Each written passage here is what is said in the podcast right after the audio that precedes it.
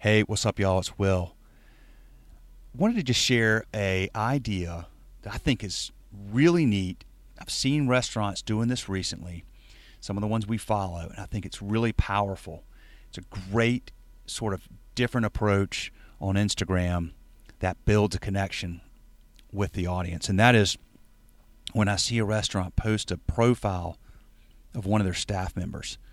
So, for instance, today, Langosta Lounge in Asbury Park, New Jersey, had a series of four pictures of one of their bartenders. And they talked about, you know, what types of drinks he likes to make, which is cool.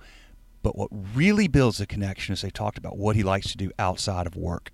And they showed pictures of him, you know, hiking and doing other things that he enjoys. That connection with that individual connection, that one to one connection you build you know, if I were in Asbury Park, New Jersey right now, I would certainly want to go to, to Langosta Lounge uh, when I could and meet this guy and rap with him about what I learned about him on Instagram off of their post. I think it's a really great idea.